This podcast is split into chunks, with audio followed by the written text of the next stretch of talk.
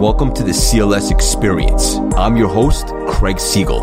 I'm a born and raised New Yorker who achieved success with multiple businesses, but I crave something deeper. So I dedicated myself to personal growth and transformation by revamping my mindset. I went from being unable to run a mile to conquering four marathons the following year. Now, I want to help others manufacture big breakthroughs of their own.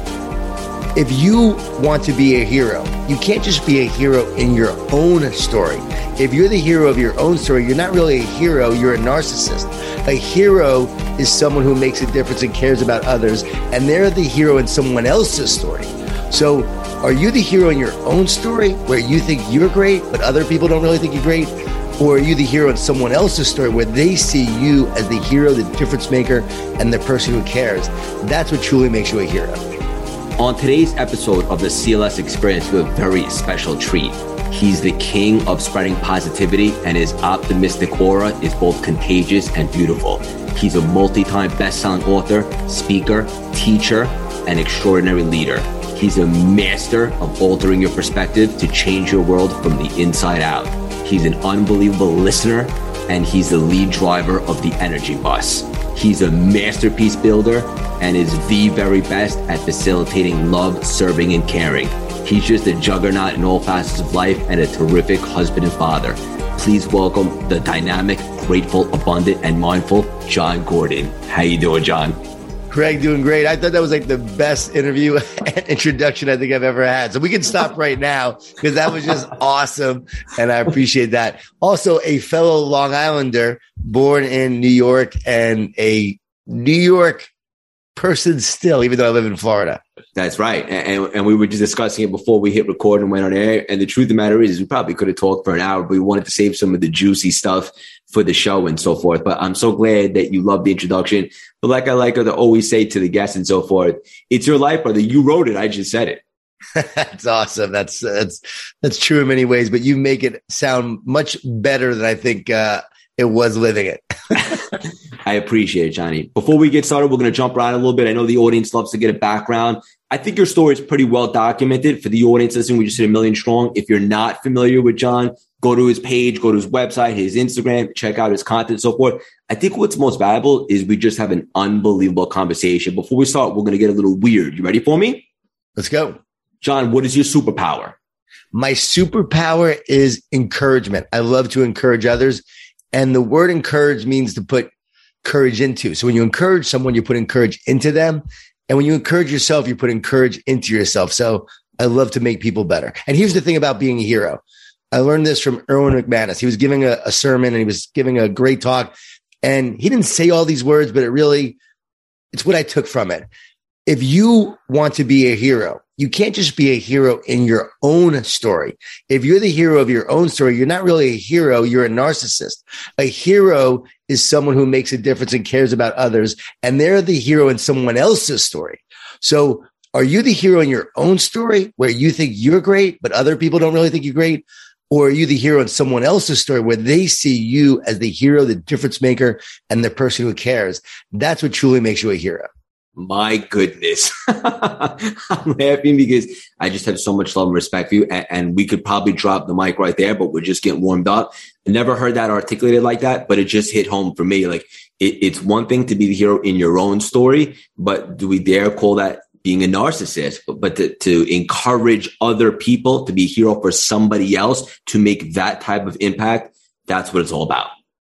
That's why we do what we do, right? Because for our life to matter, we have to matter in the lives of others. And so when we impact people, right, we become a hero to them. We become an encourager to them. We become someone who made a difference in their life. And so a lot of people go through their life, they think, Hey, I'm the hero in my own story. I'm the hero, but no one's getting better because of you. So are you really a hero, right? You may think you are, but if people are flourishing around you, that's the sign that you are a leader. It's the sign that you're a difference maker. And it's a sign that you're someone who builds great teams. And to me, that's what I would like to, for my life to be about. That's what I try to focus on every day. Bang. And use the word leader, uh, which you're one of the best in the world at. And I often hear you talk about, in your opinion, what one of the most important traits of a really effective leader uh, is to be able to transfer belief. Is that accurate? Leadership is a transfer of belief. Yes. And I don't think I'm one of the best leaders. I believe that I'm one of the best leadership teachers. I know how to teach leadership. I know what great leaders do. I've worked with some of the greatest leaders on the planet. A great example of that is, is Dabo Swinney from Clemson. Sure. He believes in his players more than they believe in themselves. As a result of that, their belief rises and they accomplish things they never thought were possible. And it's because of his belief he says it often. He says, I'm not an overachiever. I'm an overbeliever. And so he believes so much. And that's why they won two national championships. And I've seen it firsthand. Like this is real belief playing out. Working with him for the past 10 years, I can honestly say that optimism and belief are competitive advantages. My goodness. And I was just taking a note there because I had never heard that worded like that, an overbeliever, but, but it's, that's such a great compliment because people often say to me, like, how much I believe in them. And I always think to myself, like, if they just believed in themselves, just 10% of how much I believe in them, they'd be able to really expand their capacity, do so much. I think self belief is one of the most important traits in the world. I couldn't agree more. As your belief rises, what you can accomplish also increases. And so you will never rise above the level of your belief. So what do you believe is possible? What is it that you want to create? And do you believe that it can happen? And so what I have found in my own life, there are many times that I didn't believe, but when I started to believe and I had belief in what was possible and I was just willing to take the next step, even into the unknown, the uncertainty, the fear, the doubt. And yes, there was doubt. It wasn't always a hundred percent belief, but you still took the step believing, okay, it is possible if I go forward because if I don't take the step, it's going to be impossible no matter what. So at least by taking the next step, I make it more likely that it could happen. And I think that was the big part of my journey. And now I, of course, truly believe, but now it's about how do I help other people believe? Because so many go through life with fear, doubt, and discouragement. They listen to the negative voices in their head telling them they're not enough they can't accomplish their goals and dreams. It's not possible. Dreams were meant for others, not for them. And these voices are always coming in. I always tell people, these voices are not from you. How do you know your negative thoughts are not from you? Well, who would ever choose to have a negative thought? Think about that. Would you ever choose a thought that told you you weren't enough, that sabotaged you? No.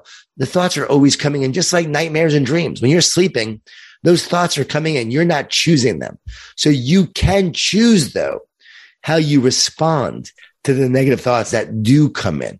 When the lies come in, and these are lies that will tell you things about yourself and your future that just aren't true. So when those thoughts do come in, do you believe the lies do you believe in your future? Do you believe in you? Do you believe in what's possible?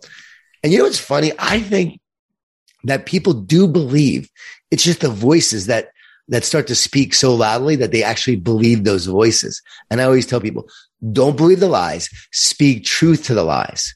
And the truth is, you're here to do great things. That is the truth. Like you, you were never meant to be average and you do want to be great. Everyone who listens to you, great, I know they want to be great. Why? Because they know that deep down there's greatness inside of them. So they want to do something great. No one ever says, I want to be average. And so we do know there's greatness within us. We know that greatness is possible. It's just the battle of the mind that we have to win in order to actually go out and create it and do it. This is dynamite. And I've had some of the world's all time greats on the show, celebrities, and entertainers, so forth. But, but Jon, you're my people. Like straight up, like you're speaking to my soul right now. It's literally what I tell everybody. What, what I try to teach them is that voice in your head, you have a choice to lower the volume of it or raise the volume. And the negative, the father of lies, if you will, that voice that comes in, it's your choice. You can lower the volume and you can turn up the volume on the empowering voice. The one says that you are worthy, that you are capable of greatness, that you are here for great things. Nutrition Solutions offers the best healthy meal prep options for health, wellness, weight loss, and improved performance. The customer service and support at Nutrition Solutions is unbelievable and second to none. And when I travel for my marathons, the meals are waiting at my hotel. I don't even have to break a sweat. Even their protein donuts and breakfast items are made with fresh, organic ingredients. I love Nutrition Solutions' reliability, quality, and all around lifestyle that they represent, which is world class. To get both physically and mentally fit, go to nutritionsolutions.com and use promo code CLS25. Thank me later. You dig? And, and, like I always tell everyone else, is like that voice, no matter who you are or where you're at in life, it will sneak up on you. So, so once you understand that, then you can create systems to kind of block out that interference. You can because even at, at, at 51, like I am now, those voices still young. Yeah, even though I've written 12 best-selling books, right? When I'm writing a new one, I still have those voices that say, uh, this is going to be a piece of junk. Oh, it's not going to be, it's not going to be good. Oh, your best work is behind you. And I have to say, no, no, I'm not going to listen to that. That's a lie. I'm going to love the reader. I'm going to love writing. I'm going to love this process. And if you love the process, you will love what the process produces. And the best way to overcome the fear and the doubt is to actually love what you do because love casts out fear. So when the fear is coming in, in the form of all sorts of negative voices, bring love to it I love my work. I love what I get to do. I'm lo- I love that I'm creating, even though like I don't see any money in my bank account right now. I'm starting this new business. I'm excited. I'm going to focus on this love that I have of what I'm creating. Love that process along the way. And you'll look back and realize that was one of the most favorite, your favorite times in your life, probably in building something that you loved. And that's how you create greatness. Anything we try to build with fear will crumble. And you can look at history and see what was built with fear and then you can see what is built with the love. And eventually that is what endures. So love is the most powerful force in the universe. It's also the greatest mental toughness strategy. Like if you're an athlete, I work with a lot of professional athletes and you're out competing. If you're focused on loving playing, loving the moment, loving the competition, you will perform at a higher level. Craig, it's clear you love what you do in the podcast. You, your energy just exudes love. Well, guess what? I feel it. Your listeners feel it. And what happens? They're more attracted to listening to you and what you do. They want to be a part of it. And then also, right. And you loving it, man, you're just yourself. You're having fun and you wind up doing great work. If you're always going into this, like going, Oh, what are they thinking? Oh, I didn't say this right. Oh, this didn't work well. Now you're, you're being so critical. You're not even enjoying the process. I have to remind myself when I'm getting on stage, Jon, you've been giving all these talks all these years just love it. Like stop trying to be perfect. Just go out there and have a great time. Cause if you're having fun and you're having a ball with the audience and you're loving it, yeah, you may not say the right thing here and you may, you know, not give the point that you wanted to give that you forgot. And later on you go, Oh, I didn't say that. At the end of the day, did you have fun? Did you make a difference? Did you love what you do? And over time, you'll get better and better at doing it. This is gripping. And for the audience who might not be familiar, Jon is speaking from experience because similar to me, he's reinvented himself. And there was a time, correct me if I'm wrong, that you were waking up every day and not doing what you love. And I don't know about you, but I, I always used to hear people say, if you find what you love, you'll never work a day in your life. And I was skeptical until I found it. That's so true. Because when you do love what you're doing, it doesn't feel like work. Like every day you get up, you're doing it. When I'm at a restaurant, someone comes up to me and they've read one of my books or they've seen one of my videos. They'll come up to me. I start talking to them. We'll have a conversation right then and there. They'll ask me a chat, a, a question face, about a challenge they're facing. And we'll talk about it right then and there. As a family, we're always talking about like ideas for this and ideas for that. Like we live and breathe it every day. It's not work. It's just a part of who we are. It's the essence of who you are and who you are determines how you lead and what you do. But it wasn't always that way. I mean, there was a time like you had to reinvent yourself. I had to reinvent myself. I lost my job during the dot com crash. I'm 31 years old. I have two small kids, like real young. I'm about to go bankrupt. My wife and I are fighting all the time because I'm being a jerk and I'm stressed and I'm miserable and I'm blaming her for why my life, you know, was so bad. And during that time, I really knew I needed to change. I knew I needed to change because my wife said, you better change. If you don't change, our relationship is over. But when she threatened me to leave, it was a huge wake up call. And I asked the question, what am I born to do? Why am I here? Like I've got to do something I love. I feel like I'm dying every single day. Like I've got to do something I love. So relatable. Yeah. And, and I knew right then and there, I had to do something else. And I asked, I prayed, all of a sudden writing and speaking came to me. It just came to me like, like a lightning strike. I'm like, okay, this is what I'm going to do. I don't know how. I don't know what. I don't know what I'm going to speak about, but I know I'm going to encourage others. I'm going to make a difference and I'm going to do this kind of work. I don't care how long it takes. I'm going to just get started on this. Good friend of mine was a CEO of a nurse staffing company, PPR. He remembers me telling him this a couple days later. He's like, you just said you were going to be a writer and speaker. And everyone's looking at you like, what? Like, how? Like, what? You? Why? Like, how is that going to happen? And here we are years later. This is my work. This is what I do. But I did have to reinvent myself through that process. I was in the restaurant business. I owned a few restaurants. Then I, I had to sell them. And then I got involved in the dot com and then that crashed. Then because I knew I wanted to write and speak, I got back in the restaurant business, second mortgage our home, $20,000 in credit cards to open up this Moe's Southwest Grill franchise, the fifth Moe's in the entire country. Now there's over 300 of them, but we opened up this Moe's and we were hanging by a thread. We were, we were living on a prayer, right? We were living on a prayer every single day, like barely making it. And somehow, some way we kept getting carried week after week, week after week, no profits, but just getting by. Finally, we, we made our first profit and everything changed from there. We started to make money from this restaurant. And then about eight months later, I remember meeting a, a woman who owned uh, New York Life, the the, the uh, local agency in Jacksonville where my place was, and I'm wiping tables down. I'm like real young at the time, so she doesn't think I'm even the owner, and I'm talking to her and I tell her who I am. And then I said, Hey, I'm also a, a, inspirational speaker. If you want me to come speak to your company. And she said, Oh yeah, I'd love for you to do that. I can't pay you, but I'd love to have you. I said, I'll do it. So I gave this first talk, but I tried to get out of it actually at first because I got so scared. I got so fearful. I tried to get out. She goes, No, no, we're all planned. We're ready for you. You can't, you can't like, you can't not do it. You can't opt out. I said, okay, fine. I'll do it. I did it. And I'm like, okay, I could do this. And that one talk has now led to, I think, probably thousands of talks. Thousands, yeah. And you're one of the best in the world at, encouraging people and leaving them with the feeling. But what a story. And, I love the way you paint the visual.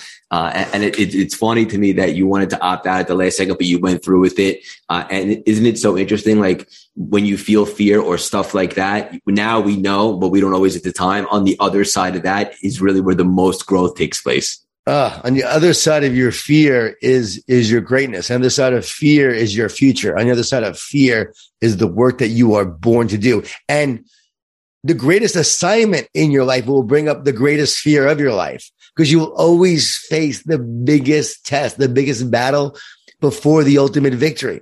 So as you're about to start your journey, as you're about to give a big talk, as you're about to, to have something major in your life, so often the fear sets in in in crazy ways. And it's almost gripping at times and you want to give up gripping. but you don't. You want to opt out but somehow some way you stay the course and it leads you to the destiny that you are born for. It's funny because my daughter just gave her fourth talk the other day really? to the, to the clemson baseball team. Oh that's awesome. 23 years old and she has, has worked in the service industry for the last few years after college. She goes to Clemson. She moves to LA, starts acting. Then all the restaurants shuts down, shut down because she was uh, working as a hostess while she was trying to acting all shut down. She goes into the food delivery business, serving food and bringing food to people via Postmates and others, right? And because, hey, we're not making it easy for her. We know she's got to struggle. She's got to grow. She's got to learn to take care of herself. So she's doing that. Then next thing you know, restaurants open back up. She goes to work at Nobu Malibu, the most famous Ooh. restaurant on the planet. She's a hostess there, making all sorts of, of, of great money. But then recently she said, you know, dad, I'm ready to now start doing this work. I'm like, I didn't know you wanted this work. She goes, yeah, I, I think I want to, I want to speak like you. I'm like, okay. So I'm going to speak to Clemson baseball. She comes with me. I said, Jade, you're speaking to the team. What? No, I said, yes, you are. You're speaking for a few minutes, four to five minutes right before I do. You're going to teach one lesson and give them one story and one takeaway. It's all you have to do. She got so nervous, so fearful, didn't want to do it, almost didn't several times, but she persevered. And next thing you know, boom. She gave a great talk. And as a dad, it was great to see her, you know, go through the fear, but still deliver a great talk to these like studs. These guys are all sitting there arms folded like some of the best athletes, like like six four, you know, some of them future major league baseball players, like arms folded, like not even showing any emotion. And she's having to speak to the this tough audience. But afterwards, they're like, that was great. That was encouraging. You inspired me. Like words like that. Won the first 14 games in a row, 14 and 0. Right, right. Fortunately, I'd like to think it was my talk, but I think it was probably her talk. and I saw her experience the same fear, but then going through it. Sure. And then on the other side of it, experiencing the exhilaration and the boldness and the courage that comes after you do it. Okay, I could do this. Sometimes you have to take the first step, even when you don't know what the second step is. You just take right. the first step. And I used to think that belief was the first key to being successful. No, the first step is to take the first step, even when you don't totally believe. Like you believe ultimately, but you may not believe in that moment. And yet you still take the first step. I had a field goal kicker. I was speaking to the 49ers and Phil Dawson was the field goal kicker, legendary kicker. I remember. He said to me, you know, some of my greatest kicks were actually when I wasn't very confident. So that idea that you have to be confident to be successful is sometimes a myth because I would walk up there. I closed my eyes and kicked the ball as hard as I could and saw it go through the upright. Right. He's like, I just, you know, it wasn't about like the confidence in that moment. It was the belief that no matter what, just kick the ball. Just kick the ball and give yourself a shot for it to go in. It's a different kind of mindset. I think there's a myth that we're always going to be confident. We're always going to believe. Here's what I've learned. It's not the thought in the moment. It's the ultimate belief of the overall vision and the direction of where you're going that's so important. So I may not be confident right now. It's okay. Do the work, make a difference. And then belief rises and rises and rises to a time when, okay, now I have some serious belief. Does that make sense, Craig? It makes all the sense in the world, Jon. And, and what a paradigm shift, right? Like that, that's a little bit like the opposite of, what a lot of people are taught, like cultivate the confidence first and take your first step. But, but what Jon is alluding to is take that first step and then you'll be able to associate confidence from your experience. Because oh wait a minute i did this before and i didn't die right? Like your daughter like she kind of wanted to opt out but she went through it uh, and then she was exhilarated. And now she can tie confidence to that. Yup that's correct. Billionaire mark cuban is motivating entrepreneurs daily with his three commas line of apparel accessories and coffee three commas has the softest suede crew tees a great line of accessories, and the best direct trade Colombian coffee. Join the Three Commas Club on Instagram at Three Commas or visit their website, threecommas.com to learn more. Thank me later. You dig?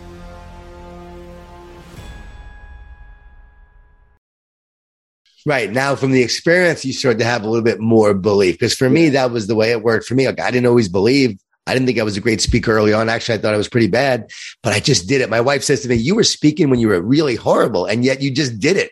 You just kept showing up and doing it over and over again. And over time, you started to have, you know, belief. Here's the other thing confidence is important. I do believe it's important, but clarity is more important. Clarity is what breeds confidence. When you are clear and you have clarity, you have energy, you have focus, you have confidence confidence doesn't breed clarity. Clarity breeds confidence. When you're a quarterback and you see the whole field and it slows down for you, you have more confidence. When you're in the zone moment on stage and everything's just flowing, you have clarity about what you want to say. All of a sudden you have more confidence from that clarity. So clarity breeds confidence. Confidence breeds courage. So the more confident you are, the more courage you will have. Bang. Johnny's on fire. It's so true. Like a, a, lot of times people b- don't even want to get started or they procrastinate because they lack clarity. They don't even know where to begin. But if you do have that vision and you can kind of see the field, so to speak, that then that translates to confidence. Then it's that feeling like I'm on fire, I can't be stopped, or, or you're in flow state and so forth. This is for me, and for me, it's like clarity was like, okay, vision and purpose. Like, okay, it's clear to me, like I have clarity about why I'm here and what I'm meant to do. Like I'm meant to encourage people and bring more positivity in their life. Now I'm meant to develop positive leaders. A big part of my life is developing positive leaders. So I have this clarity that I know that that's what I'm here to do. Well, when I'm speaking, when I'm talking to people, when I'm in a training, when I'm in a big keynote, I know I'm here to help people be better leaders, to help them be more positive, and then to grow and then to grow in their leadership to impact others. So that clarity gives me a lot of confidence of what I need to do, what I need to say, and how I need to help them. That purpose also is what's important as part of that because we don't get burned out because of what we do. We get burned out because we forget why we do it. So think about that. You get the purpose, you get the vision, you get the love. That brings the clarity, and the clarity gives you that confidence as you're moving forward. Yeah, so true. And, you can't really hit a target that you can't see. So when you have that mm. vision and you know you're here to encourage others, like you said in the beginning, you don't necessarily have to know how it's going to happen, but you know your why and you know why you're doing it. And when you're in that frequency, the seas begin to part and the, the universe begins to open up doors for you. Boom. So here's the thing on that. Like you, you just nailed it. Like you can't hit a target you don't see. That's why I'm huge on vision. I'm really not big on on goals, like specific goals. I'm big on vision and commitments. I believe commitments are greater than goals. I was working with an NFL football team during training camp. I had them write down all of their goals. So they write them all down. And then I had them rip it up. And they're like, what? Why are we ripping it up? We just took this time to write them down. I'm like, just give me a second. Don't get upset. They were getting a little mad. I said, just take it easy. I said, here's why. Because how many other teams and players have the same exact goals that you have right now. How many people are saying, I want to win a championship? I want a Super Bowl. How many quarterbacks are saying, I want so many touchdowns, so many yards? How many running backs are saying, I want to have so many yards, so many touchdowns, etc. Everybody has the same goals. So will your goals take you to where you want to go? No, your commitments will. What are you committed to? Because it's your commitment that will take you to your goals. So now we ripped up the goals. Tell me what your commitments are. Let's write down our commitments. And then they wrote their commitments down. They were like, you know what? One guy said, I want to watch more film. I got to watch more film if I want to be better. Another guy said, halfway through the year, I always seem to have my body break down because I don't take care of it in recovery. I'm going to commit to more recovery time after practice. Another guy said, you know, I eat a lot of fast food during the season that really wrecks my body and wrecks my health. I'm going to make sure I don't eat fast food. So I'm stronger in that and stronger with my body. Think about that. Now they're focused on their commitments that will lead them to their goals. So goals are good, but your commitments are greater and vision is even greater because vision is beyond your goals. Because, okay, you hit your goal, but then what? Right? You hit a goal, then what? I believe that's the zoom focus part of a vision. Telescope, microscope.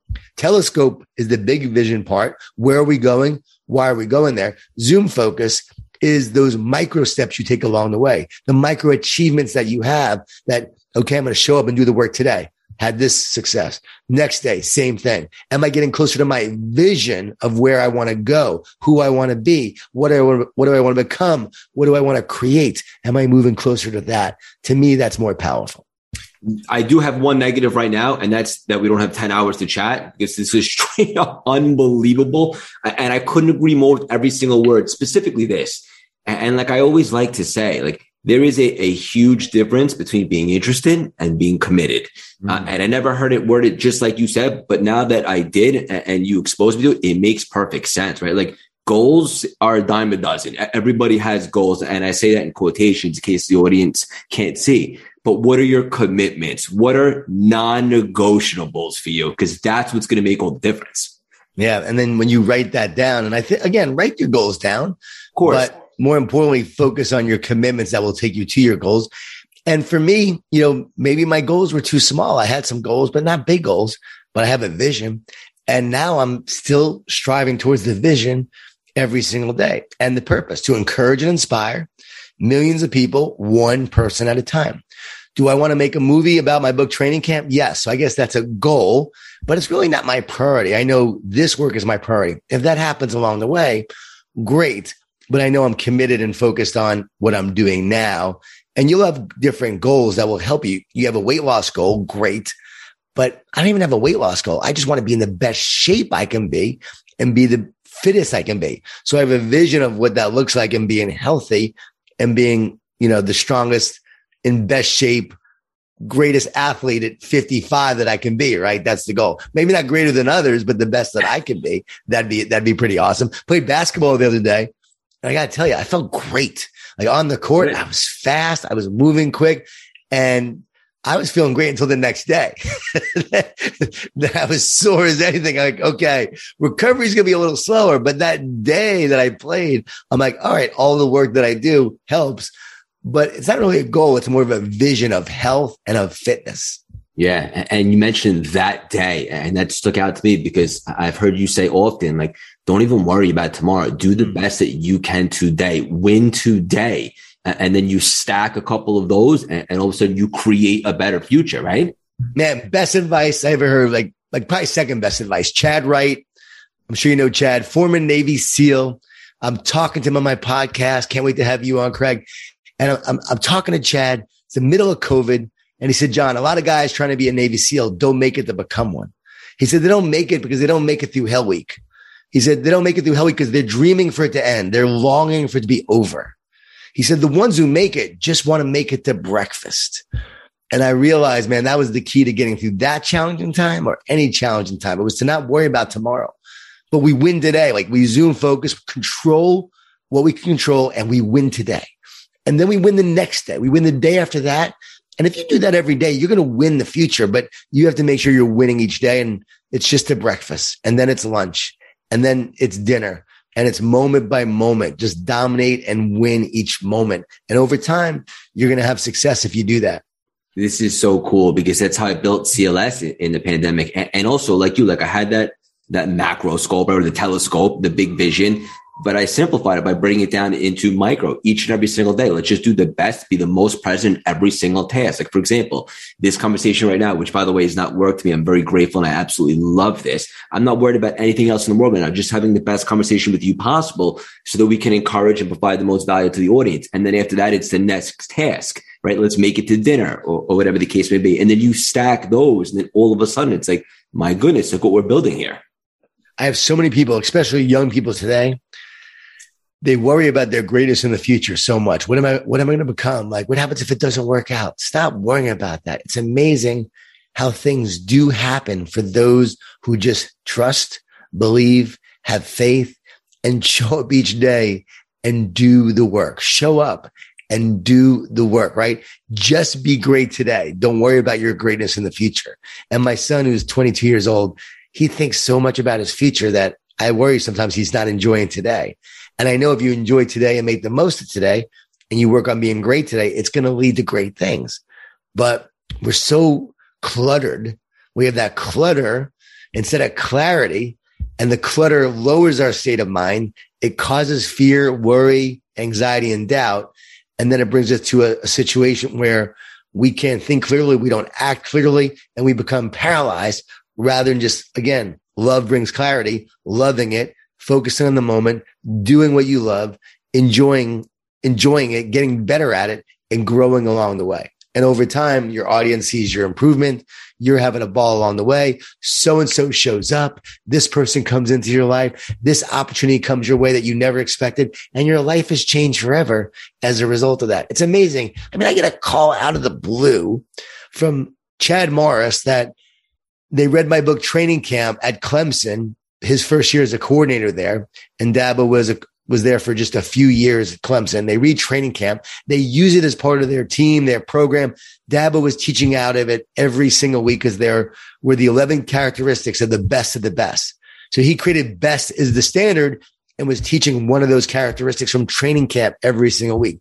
I don't know this, but every time I'm turning on the TV, there's Clemson on TV. I start watching the team that I don't even know that I don't really like but I start loving these guys, going, man, I love that team, not knowing they're using my book as part of their culture and their team. End of the year, I get a call. Chad Morris reaches out, Hey, we use your book this year. I'm like, no way. I've been watching you guys. Love you guys. He goes, would you come speak to us for training camp, you know, next year for next season? This was 2012. 2011, they used the book. 2012, I go speak to the team, changed the course of my life in, in many ways impacted that program. My daughter would then go to Clemson. My son there is now became a huge part of my life. Started working with all these other teams because they heard about the success I was having at Clemson and with other teams. And the relationship I had with Dabo just was such a great relationship and such a, a life affirming relationship of these principles. Oh, these principles really work. I'm watching it play out on this team I'm working with. They've won two national championships. How cool is this? Again, out of the blue. From what? How? Doing the work, showing up, putting the work out there, loving what you do, trying to make a difference. And then all of a sudden, people reach out, people call. Sean McVay, the Rams head coach, reached out, got the job at the Rams. Hey, someone said, Hey, hey, Sean, uh, you should reach out to Jon Gordon. He read my book, Training Camp, Energy Bus, and you went in the locker room first. I'm in LA at the time. We got together five hours. We talked about culture and leadership and teamwork. Asked me to speak to the team. I did for every year until COVID hit, where they wouldn't they wouldn't allow speakers. Worked with Sean and helping him, you know, build his culture, and he did an incredible job as a leader. He's a phenomenal leader. He was only 30 at the time, but I was blown away by his leadership. But again, out of the blue, you just get a call and that relationship has been a huge impact on my life. And we just have the Power Positive Summit coming out and, and Sean speaking at the summit. And I interviewed him on, on that Super Bowl run, what that was like, culture, everything, right? Because I'm doing the work and he reached out. See, that's the thing. When you do the work and you focus on excellence, what happens is you become a craftsman in a world of carpenters. And so as you're building excellence, people will then clamor to work with you because you're working on being great. You're not focused on the outside. From the inside, you're creating something that the outside loves. I'm laughing because I just love you so much. And, this is unbelievable. Honestly, one of my favorite conversations. And, all of it is so true. Like, and the power of optimism. Like these principles are applicable for anything, any industry, any culture, anything. And you just have to be open, right? Like you have a vision, but then you're doing the work and these opportunities are presenting themselves to you, right? And you just have to be open to that for the universe. Uh, and, you, and you have to, be, you have to be open to it. Craig, I say, I say God instead of the universe only because universe means one song. And so there is a song and we know that there's a creator of song. So creators create songs. So the universe is a song and is a creator of the one song. So I believe the universe is a medium. I don't believe the universe can give you anything, just like, you know, something in a water can't give you anything. It's through the water that, that we move ships and transport things. And so I think tra- things are transported to us and through us through the universe that we are a part of this universe we are part of the one song but i believe i believe god has a plan for your life whatever religion you are whatever you believe i do believe that there is a creator and you were created to create you were imagined to imagine as our friend erwin says and you were designed to design and you have a purpose you're not an accident you have a plan and life is about identifying what that purpose is living that purpose serving others making a difference and ultimately being all that you are called to be. Uh, Dr. David Jire, Dr. David Jeremiah says that the definition of success is the fulfillment of God's plan for your life. And so if this is my plan and I'm fulfilling it, I'll be successful. If I try to do something else and it's really not my plan, but I keep resisting what I'm meant to do, keep resisting and resisting and resisting, then I'll never really fully live a life of success.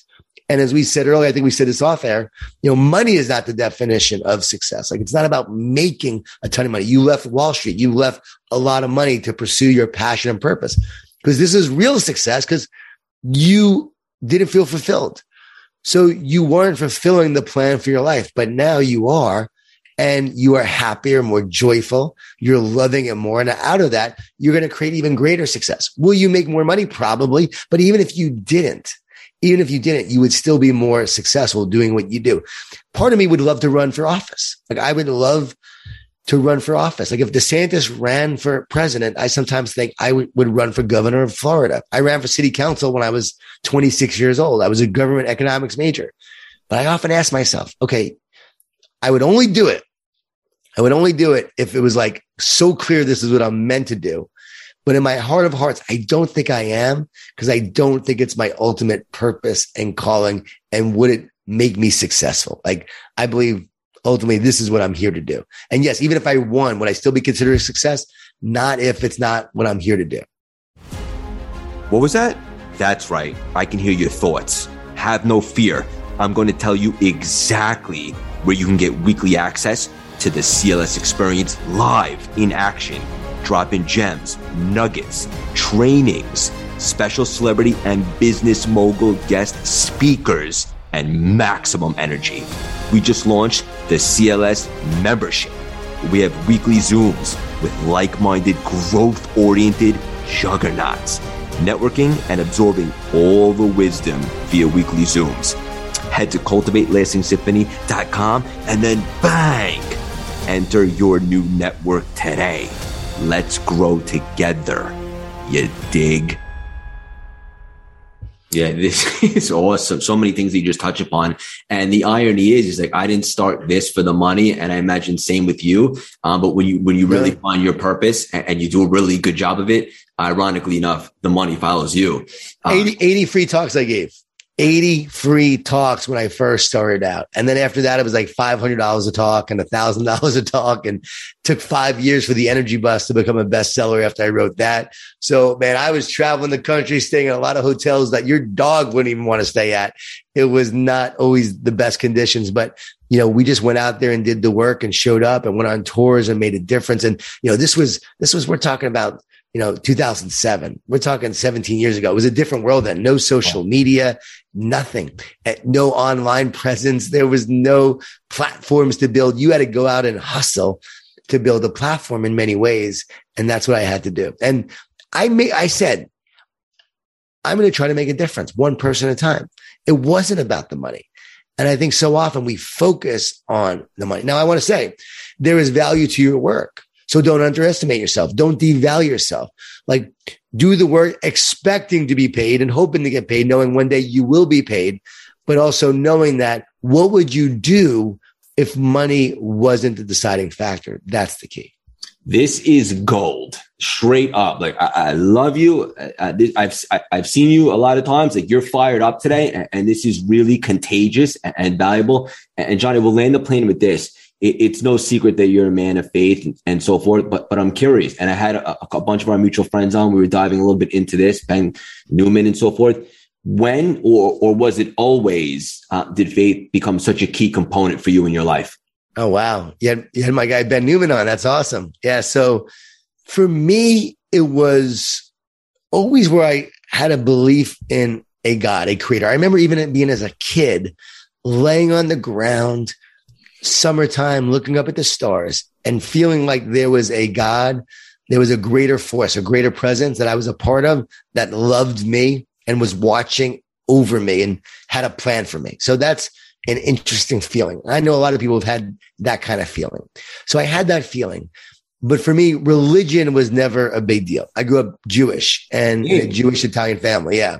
So grew up Jewish. I was bar mitzvahed. My mom was Jewish, but we never went to temple. We never went to, to church. My dad, who raised me, was a New York City police officer, undercover narcotics. He was Italian. He was Catholic, but he wasn't religious at all either. I don't even know if he believed in God really. So, so we would celebrate the holidays. And then as I got older, I became a seeker a new ager in my 20s. I was really into meditation and yoga. My wife was doing yoga before yoga was cool and was really into seeking and metaphysical stuff, but really seeking out the spiritual. The universe, as you talk about, was really into that quantum physics, you name it, studied all that good stuff. Ultimately, at around 32, 33 years old, a friend of mine started giving me some sermons, and one was called Why I Follow Jesus. It was by Erwin McManus. It was a really powerful sermon. It really spoke to me. He, he talked about Jesus not being a religion, but being a relationship. He talked about a God that loves you. He talked about like it from a different perspective than I've ever heard. And what I've come to believe and understand is this is the real perspective. Like it's not about religion. It's about love and it's about relationship. And he said this to me.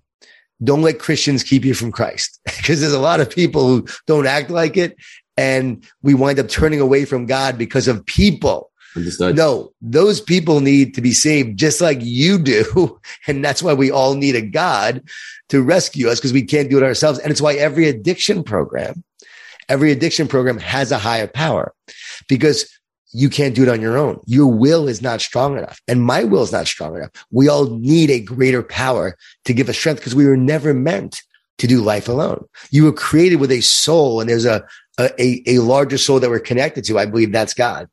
And the universe is, is sort of the, the medium that we're all connected by and in and a part of. And so faith became a huge part of my life around that time. And then really big around 30, 35, 36 when I wrote the energy bus and around that same time that I was really getting strong in my faith, I wrote that book. And now I've written 26 books since. And every book I write takes about three and a half weeks. And that's why I tell people like, you can only explain that by God and by faith because I was never a writer. I never thought I was smart, didn't know I could do this kind of work. And the books just come to me with visions and ideas. And when I write, it's like a process where I see like, I write the beginning. I have no idea what the ending is. And then when I'm done with the ending, I realize, oh, the ending fit the beginning. It was all part of what was meant to be written. And I'm not the author, just the pen, and I'm sharing this work. And you know, I don't want people to to think that they can't do that. They can. I don't know if everyone can because that might not be your calling, but I know that's mine. But I know if you're a painter that you'll get ideas on what to do to paint. I know that if you are a podcaster and this is what your mission is, you're going to find the best interviews and you're going to help bring out the best in others, encourage your listeners. I know that if you're a speaker, that you're going to get ideas in the middle of your speaking and before you're speaking, and you're going to say a joke that you never thought of before, and the joke comes out and everyone laughs, and you're like, where did that come from? Oh, totally. Where musicians get the idea for a song, and next thing you know, they write that song on a napkin. Like, where does that come from? Right? There's a collective field of consciousness where everything, where it just flows and where we receive, I believe, what is meant for us if we're open and we're willing. That's it. This is tremendous. We got to get you back for sequel. I can't wait to be on your show.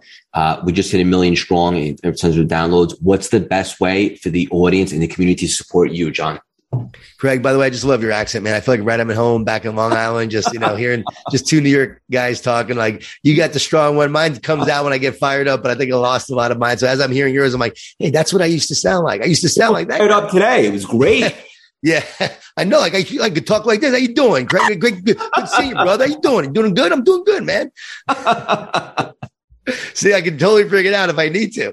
So, uh, but to get a hold of me, Jon Gordon, J O N Gordon.com, J O N Gordon, or Twitter, Instagram at J O N Gordon 11. We got a free positive plan. If you want to download that free seven step positive plan, you could start taking action immediately. Just sign up for that on my website and you'll get the plan immediately. And you could start implementing these simple steps to, to start to develop a more positive mindset to help you and, and your team. That's it. And for the audience listening, if you love the conversation, or we ask that you share it, tag Jon and I. Jon, what's the best way for me personally to support you? You know what? Just talking to you a supporter, man. I feel encouraged. You fired me up. You uh you got me like really just fired up to really encourage people and help people. And Craig, I just love your authenticity. I think the way you live, the way you encourage, the way you are so real at doing what you're doing, it is infectious and it makes people want to be a part of it. You can tell who's genuine or not and you can tell like this is real and genuine. So I just love that. So the best way you can support me is just sharing this podcast with others and let's make a difference together. Come on my podcast. We're going to have fun talking about your reinvention and how you began your journey to do this work in the middle of COVID. Cause I think COVID was a, was a great example. You can, you could have used that time to just give up and just to quit. Most people did. Could have said, you know what? What do I want to create right now? This is a new beginning, not an ending. And a lot of people quit. A lot of people gave up. A lot of people saw this as a, a death sentence, not a physical one, but, but a spiritual one, a, an emotional one for their life. You know what? I'm done. I can't do this. I can't keep going.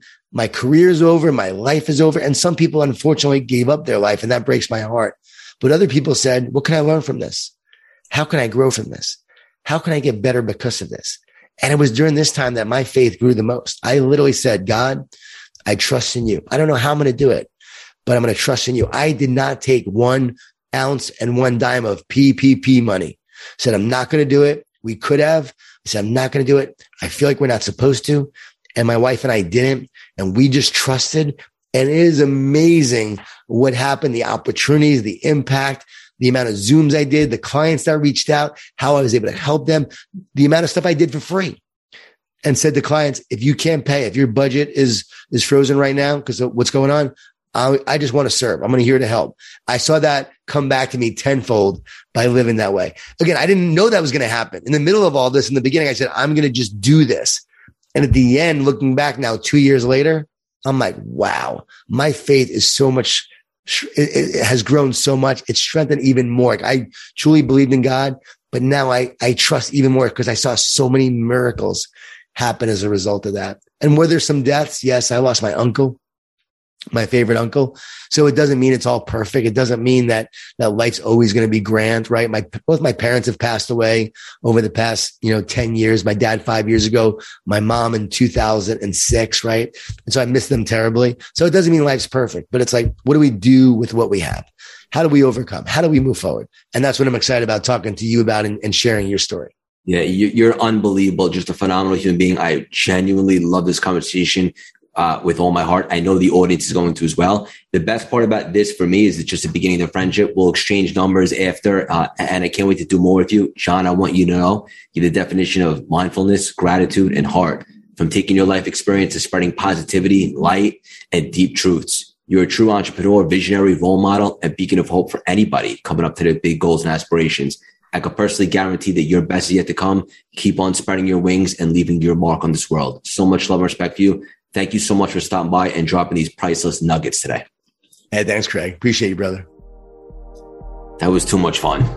Hey, man, that was awesome. I appreciate it. Yeah, that, that your energy and combined, that was pretty special. Thank you so much, brother. Yeah, it was fun, man. It was, it was a great time. Yeah, you have, you have my cell? I do not. Okay, I'll give it to you right now. Please rate, review, and subscribe wherever you listen to podcasts. And follow me on Instagram at Craig Siegel underscore CLS, the YouTube channel Craig Siegel, and our website, cultivatelastingsymphony.com, where you could sign up for our email blast with all free trainings on all of our content. The best is yet to come.